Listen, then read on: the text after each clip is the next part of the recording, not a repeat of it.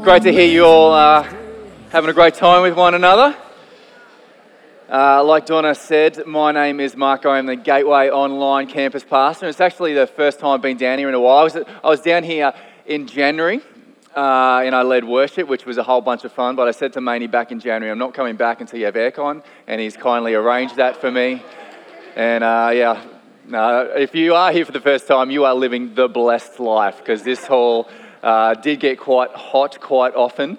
But it's just so lovely today, and it's really great to be here sharing it with you all and celebrating this momentous occasion. 12 years into the Ormo journey, we finally got some aircon, so it's something to celebrate. Hey, and we are in a series across Gateway around David and the life of David, and if you've joined us in the last couple of weeks, you'll know that David was a lot of things. He was a shepherd, he was a king, he was a leader, he was anointed, he was a warrior. And next week, we're going to hear a little bit about how David was actually quite a broken person as well. But today, I want to concentrate on David the wild worshipper. David the wild worshipper. And some of you will know that David wrote a whole bunch of books in the Bible that we call the Psalms. And Psalms are basically songs. They're poems. They're a heart cry out to God, out of the experiences of life. So David didn't write all the Psalms, but this is what the psalmists did. They wrote their worship. They wrote down what they were experiencing and their cries to God for other people to read and to, in a way, connect their story to God. And so I thought I'd reach out and do something a little bit special. I reached out to Ron and Jan Main, and we're in for a treat, because I've managed to get a sacred artifact, the teenage diary of one Andrew Main. And so get ready for a glimpse into the teenage dreams, heartaches and ambitions and probably questionable decisions that Andrew Main made in his teenage years. And so I wish I'd had the diary with me today, but you'll see it up on the screen. And June 7th, 1994, Maney writes, "Dear diary, far out, today was a total disaster. I tried impressing my crush, Emily, by attempting to skateboard in front of her. Well, let's just say that my skateboard skills are about as non-existent as my chances with her. I ended up doing this epic face plant in a puddle. Emily burst out laughing, and now I'm pretty sure my cool factor is at an all-time low. Maybe I'll try rollerblading. I might ask Mum to buy me some." Keep in mind that Maney's probably about 18, 19 at this stage, and he's still asking his mum to buy him rollerblades. December 31st, 1994. "Dear diary, this is the final entry of 1994. Tonight's New Year's Eve, and I'm about to party like it's 1999. I've decided on my New Year's resolution, become a master of the ultimate dance move, the moonwalk. Let that sit in your mind rent-free. I've been practicing in my room, but it looks more like I'm fighting an invisible force. Maybe I should stick to the classic robot. I think I can make this work and become a famous dancer. In other news, my attempt at growing a rebellious teenage mustache has failed miserably. It's more like a microscopic caterpillar on my upper lip. I don't know if I'll ever be able to grow facial hair." I think that came to... yes. February 4, 1995, "Dear diary, my best mate Bill and I have started a garage band. We're calling ourselves the Cheesy Turtles. Why? Because who wouldn't like to listen to a band named after two awesome things? Spent the whole day debating who would be the lead singer. I won. In rehearsal, we tried playing REM's Everybody Hurts, but my voice cracked so much I sounded like a prepubescent walrus. Bill said we might need to consider instrumental music, and I'm starting to think he's onto something. Watch out, world. The Cheesy Turtles are coming for you." Well, some reflections and insights into the mind of teenage Andrew Main. And just like Maney, David poured out his heart. He poured out his heart. It wasn't just so much about his new band. It wasn't about the things that he was experiencing and growing attractive facial hair, trying to get the ladies, but he wrote a whole bunch of psalms that give us a raw and authentic insight into his worship to God.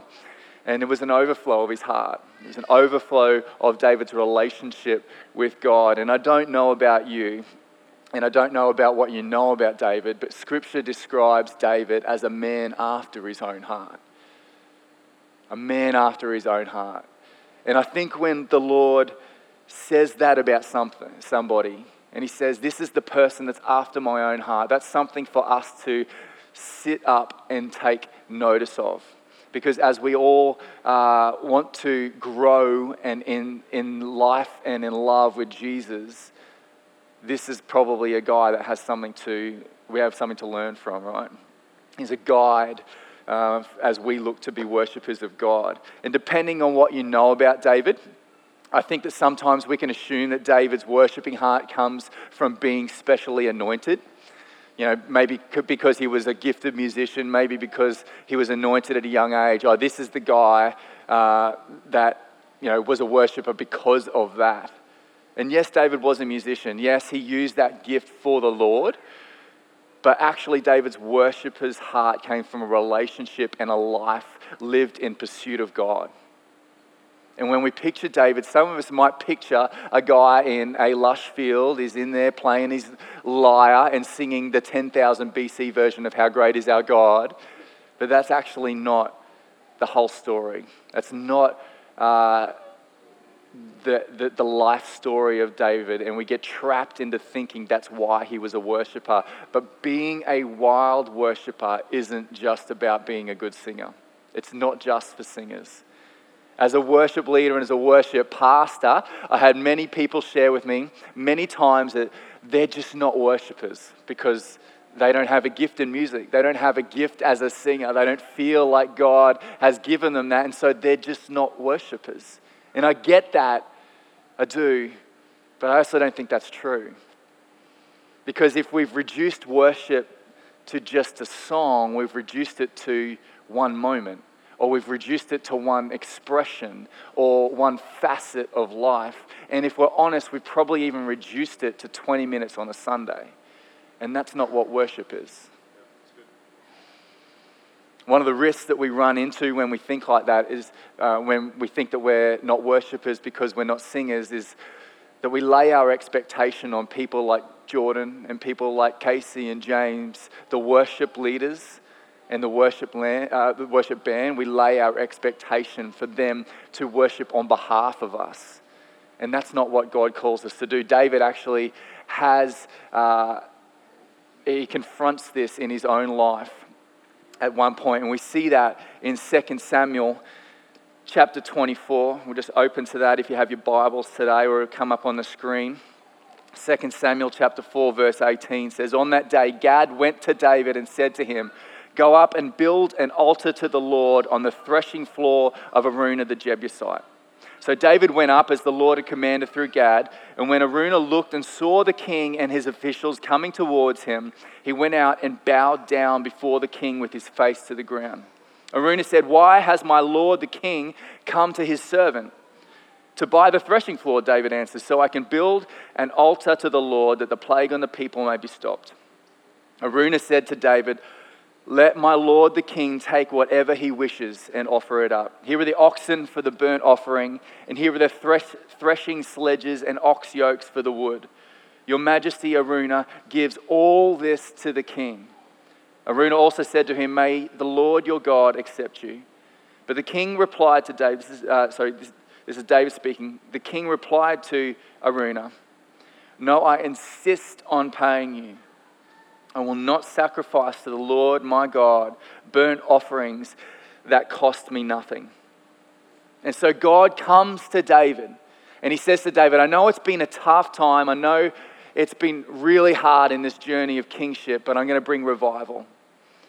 And David knew that this was good news because 70,000 people had just died in a famine. You imagine that, 70,000 people had died in a famine. And God says to David, "It's okay. I'm going to bring healing. I'm going to bring revival to the land. But first, David, this is what I want you to do. I want you to go to Araunah's farm.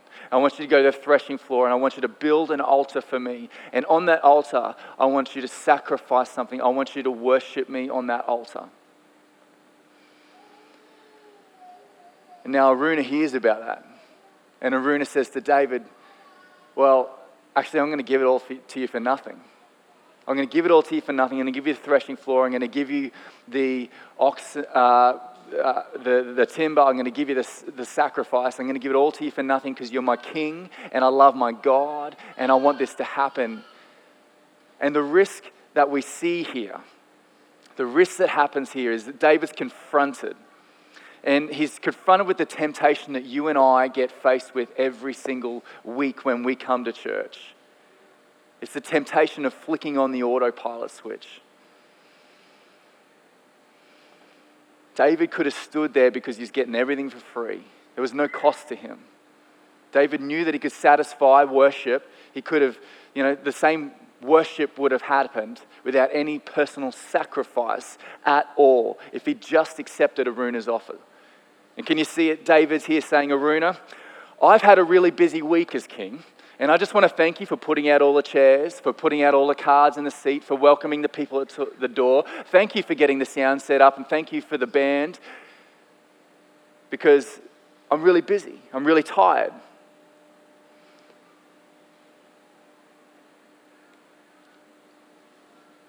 But actually, David says, I'm not going to sacrifice that way.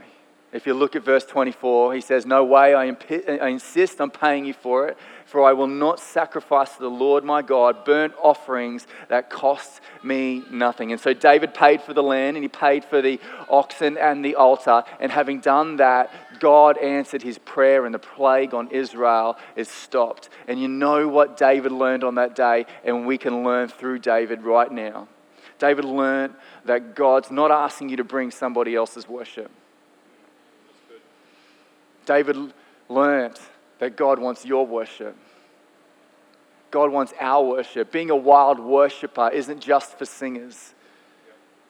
It's for all of us because God wants our worship. He wants the worship of our hearts. He wants the worship of our lives. Point number 2 is that being a wild worshiper isn't just a wild moment. Being a wild worshiper isn't just a wild moment. Let's flick back a little bit into 2 Samuel chapter 6. 2 Samuel chapter 6 verse 12 says, now King David was told, the Lord has blessed the household of Obed-Edom and everything he has because of the ark of God. And so David went to bring up the ark of God from the house of Obed-Edom to the city of David with rejoicing. And when those who were carrying the ark of the Lord had taken 6 steps, he sacrificed a bull and a fattened calf. Wearing a linen ephod, David was dancing before the Lord with all of his might, while he and all of Israel were bringing up the ark of the Lord with shouts and the sounds of trumpets. I think I'll keep going. As the ark of the Lord was entering the city of David, Michal, daughter of Saul, watched from a window.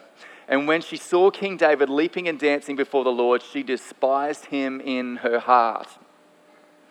And so what we see here is David and his army bringing the Ark of the Covenant, which was actually a really significant artifact in the Israelites' life because it's the physical dwelling of God. So very significant for the Israelites. And David, with rapturous joy and worship, strips down to his undies, his linen ephod, and he dances before the Lord. Now this is wild worship. If you saw that anywhere, you would go, that's wild worship. Some guy stripping down to his undies to worship God. And the atmosphere is charged with worship. And David, the king of Israel, leads the procession with everything that he has. The sound of jubilant music fills the valleys and the mountains around Jerusalem. And as the ark is carried into the city, David's heart overflows. It overflows with thanksgiving, and he can't help but give worship to the Lord and express his adoration. It's so wild that he clearly gets wrapped up in it all that he loses his clothes. It's wild worship. And I don't know if you noticed Michal's reaction here. And if you don't know, Michal's actually David's wife.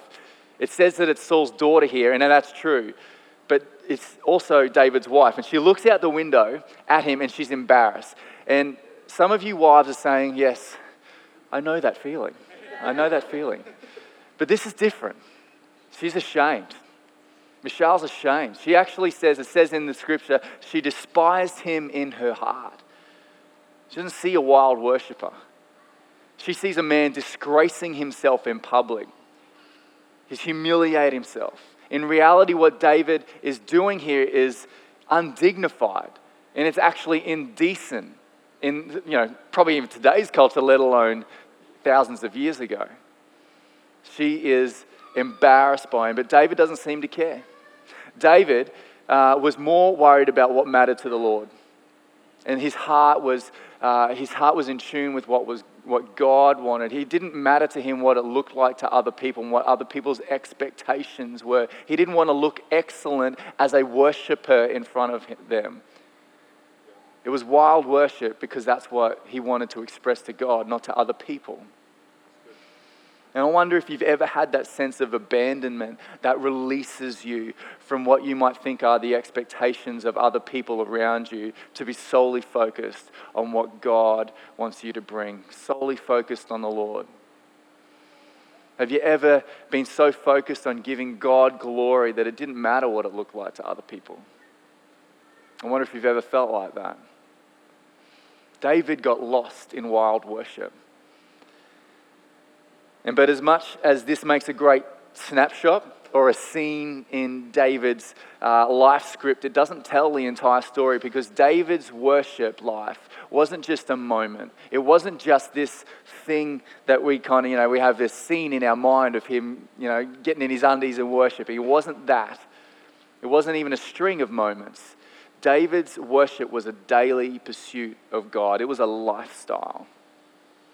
And so David was actually known for his relentless pursuit of God. And we see that in 1 Samuel, just a little bit earlier in David's life. King Saul, who was the king before David, was being tormented by an evil spirit. And so he calls on David. He says, "Come to me, David," because he recognized that there was a tangible presence of God on David's life.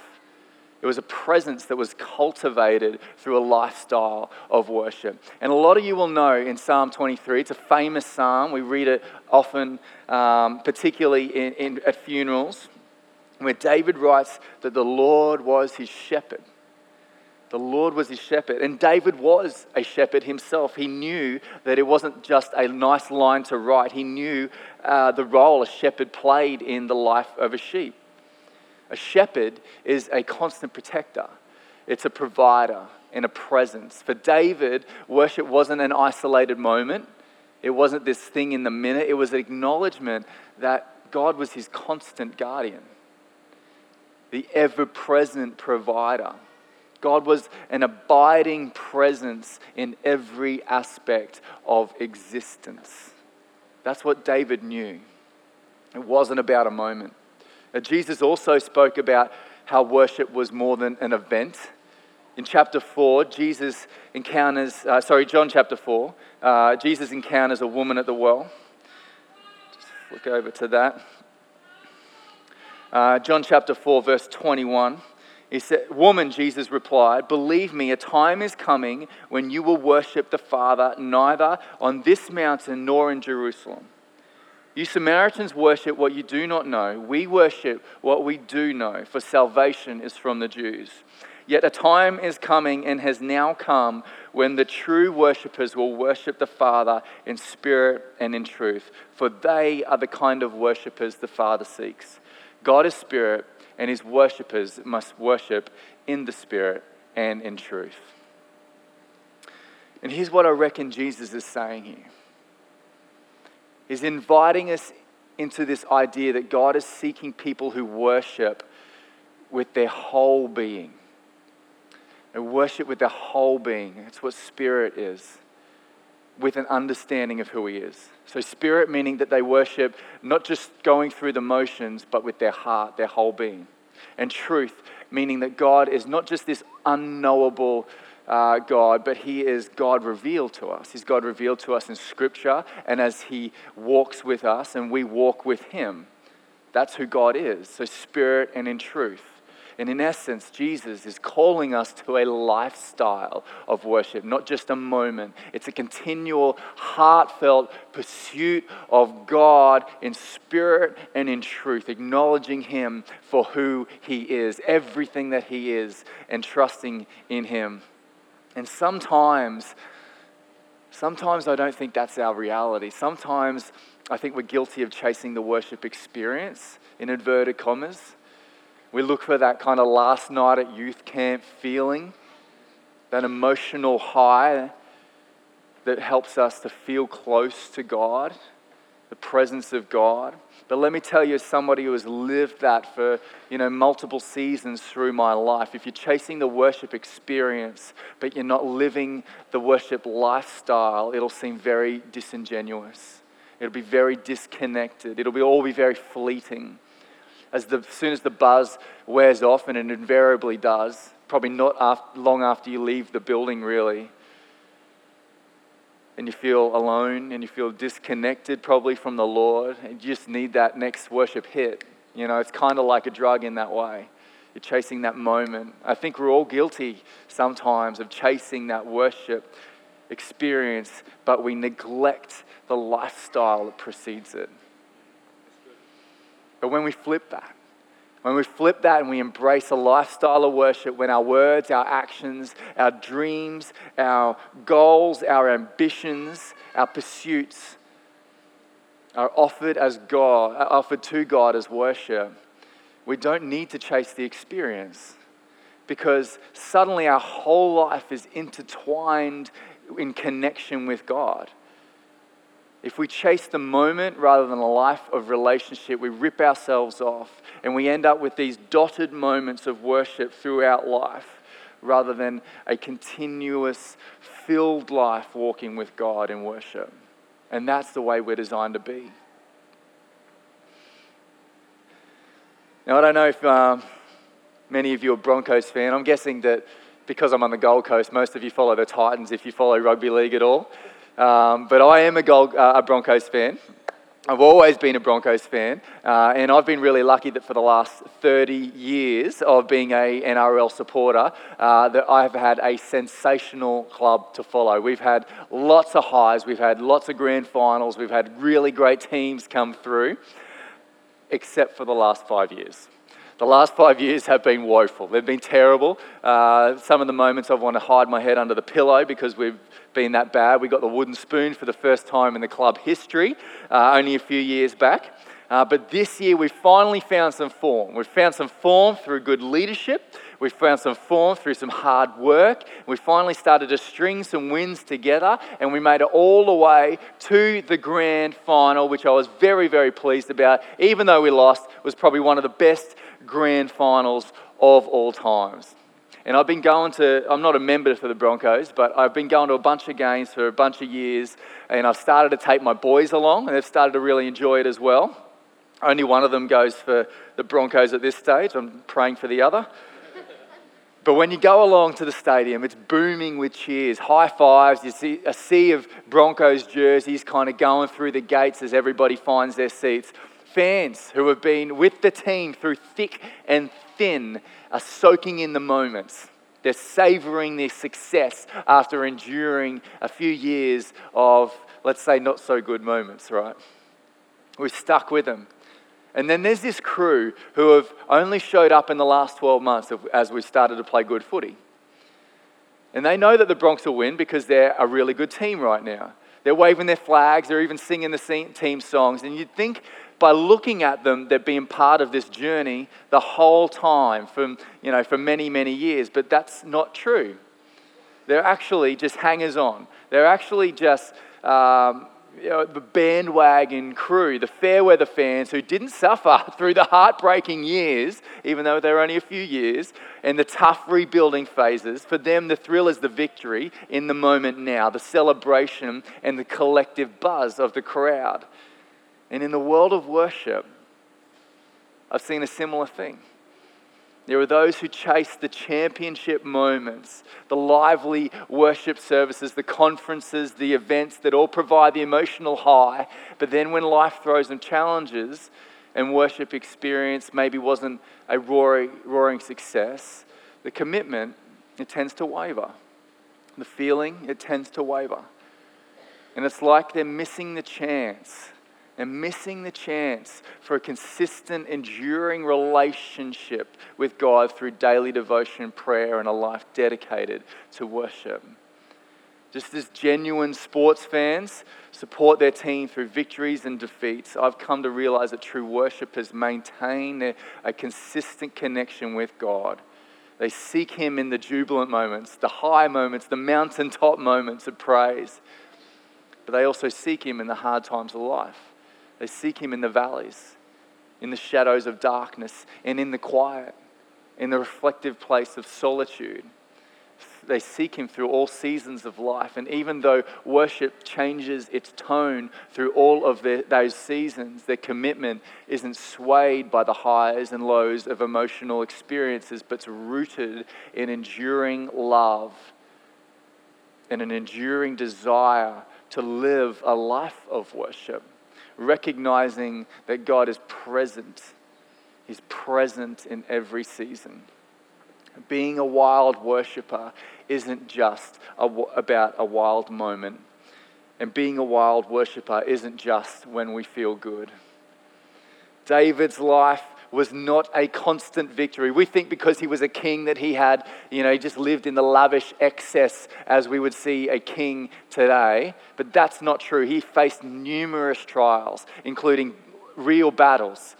He was hunted and persecuted. He had his own failures. He had people betray him.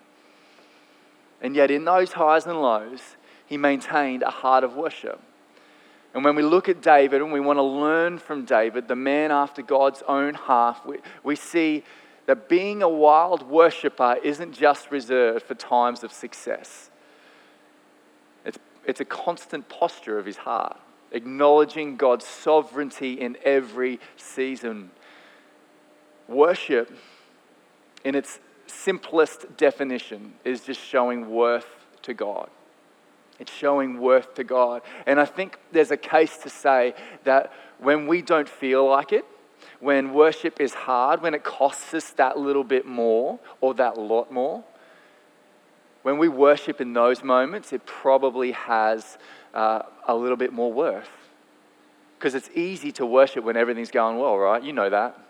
I know that. It's easy to worship when we're on the top of the mountain, when we feel like life is cruisy, like everything's going really well, like we've got the job we want and everything's going right in our family, our community's going well. It's easy to worship in the good times, but pouring out your heart in the hard times might just be that greater act of worship. I've gone through those seasons in my own life. In 2014, my family went through the hardest season we've ever been through. My wife's sister took her own life. And that was incredibly crushing for us. Incredibly crushing. In that moment where we're confused and disillusioned, it would have been so easy for me just to turn my heart off and to turn my back on God and just... even though I might have still had faith in God, just say, I need this moment just to recover because I don't know what's going on. But I remember in that moment having a really clear understanding that I will never have this opportunity in my life again to worship God with this level of pain, with this level of grief. I'll never have this opportunity again in my life to worship God in this moment. And so in that moment, I turned my heart to Him. And I found that God was the comfort I needed. He was the healing I needed. And even though the situation didn't change, my sister-in-law was still gone. She left a massive hole in our lives that we still feel to this day. God was the constant that I needed. And David faced his own times where worship wasn't a reaction to a warm emotion, to life going really well. It wasn't even a reaction to feeling close to God, which I'm sure all of you have seasons of going through. I have those seasons as well. In Psalm 22, David writes from verse 1, my God, why have you forsaken me? Why are you so far from saving me, so far from my cries of anguish? My God, I cry out to you by day, but you do not answer. By night, but I find no rest. He continues down in verse 6. He says, but I am a worm and not a man, scorned by everyone, despised by the people. All who see me mock me. They hurl insults, shaking their heads. He trusts in the Lord, they say. Let the Lord rescue him. Let him deliver him, since he delights in him. See, David is being mocked. He's being mocked for following the very God that he feels distant and disconnected from. He feels like God is unresponsive to his cry, and he's still getting mocked. But in that moment, he still worships. David still cries out to God. And maybe you're sitting here today and you feel forsaken by God. You feel like he's left you. You're like, your cries of anguish go seemingly unanswered. Maybe that's your story. Or maybe you're being mocked by others because you've trusted in God and it hasn't turned out the way that you'd hoped. Maybe today is the day that you have to worship God in the journey of trusting him. Maybe that's your call today. Trust God in the journey of trusting him. Again, in Psalm 51, in verse 1, it says, have mercy on me, O God, according to your unfailing love.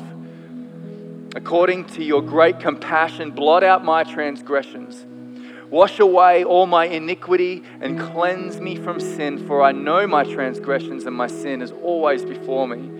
Against you, you only have I sinned and done what is evil in your sight. So you're right in your verdict and justified when you judge. David is in the midst of his own brokenness and shame in this moment. This is a moment that he writes down after he's had an affair and he knows that he's stuffed up. He's stuffed up so much. But he still decides to turn to God and worship him. And then later in this same scripture, he says, create in me a pure heart, O God, and renew a steadfast spirit within me. Do not cast me from your presence or take your Holy Spirit from me. Restore to me the joy of your salvation and grant me a willing spirit to sustain me. Maybe you've stuffed up. Maybe you've stuffed up in your life. I know I have plenty of times in my life. And maybe this is causing you to turn your heart away from God. Maybe the shame that you're feeling is just too hard for you to overcome, and so you keep your back to God because that just feels that little bit easier. But maybe today is the day that you need to turn and face God in worship.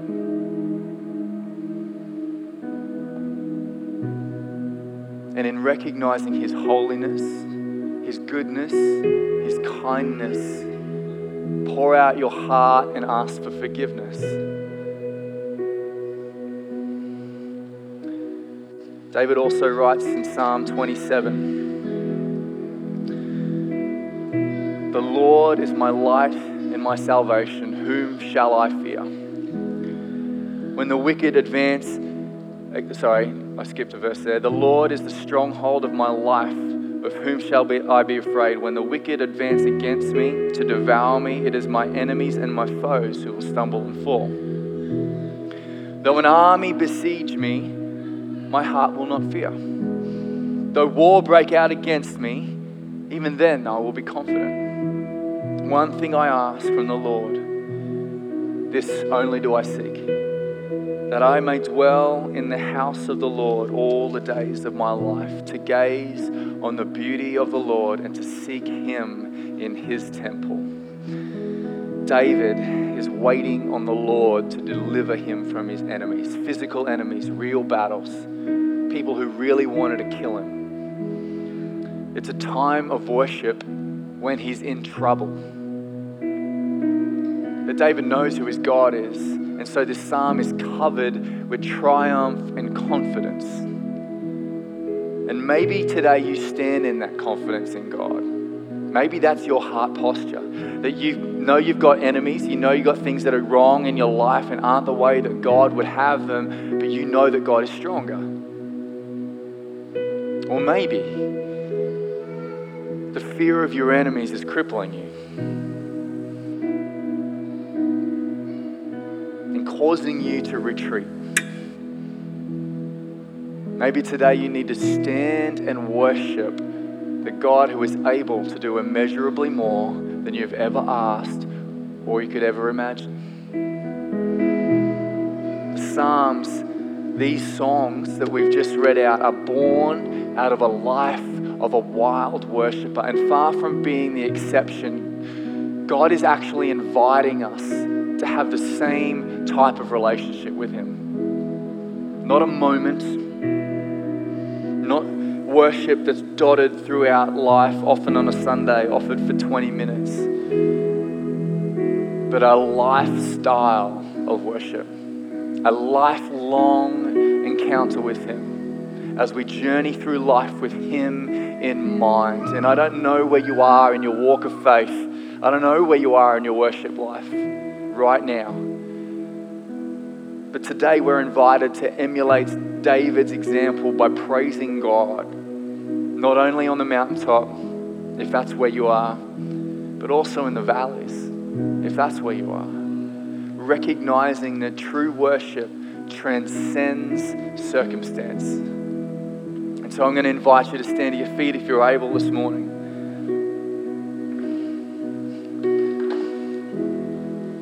And ironically, this is a moment of worship. This is a moment. But my hope and my heart is that this is actually a line in the sand where a whole bunch of us say, I want my life to permeate worship. I don't want to come here once every week and lift up a song, but I want my life to be a song of worship to you, God. Recognizing that whatever I'm going through, whatever I'm experiencing, God, that you are with me, that you are for me. My confidence is in you. Because you are that provider, you are that protector, you are that abiding presence that I can trust in. You are the shepherd of my life. And so I'm just going to invite you right now just to close your eyes if you feel comfortable.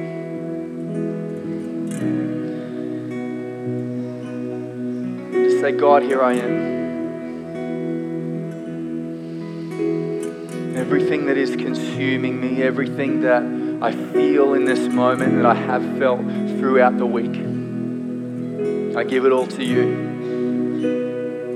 And I worship you. I choose to worship you, God. I choose to worship in the pain. I choose to worship in the trial. I choose to worship in the uphill journey. I choose to worship in the mountaintop. I choose to worship because everything is good. Wherever you are in that, choose to worship today. And then don't let this moment stop when you walk out the door. Because His presence is always with you. Let's worship together this morning in the goodness of God.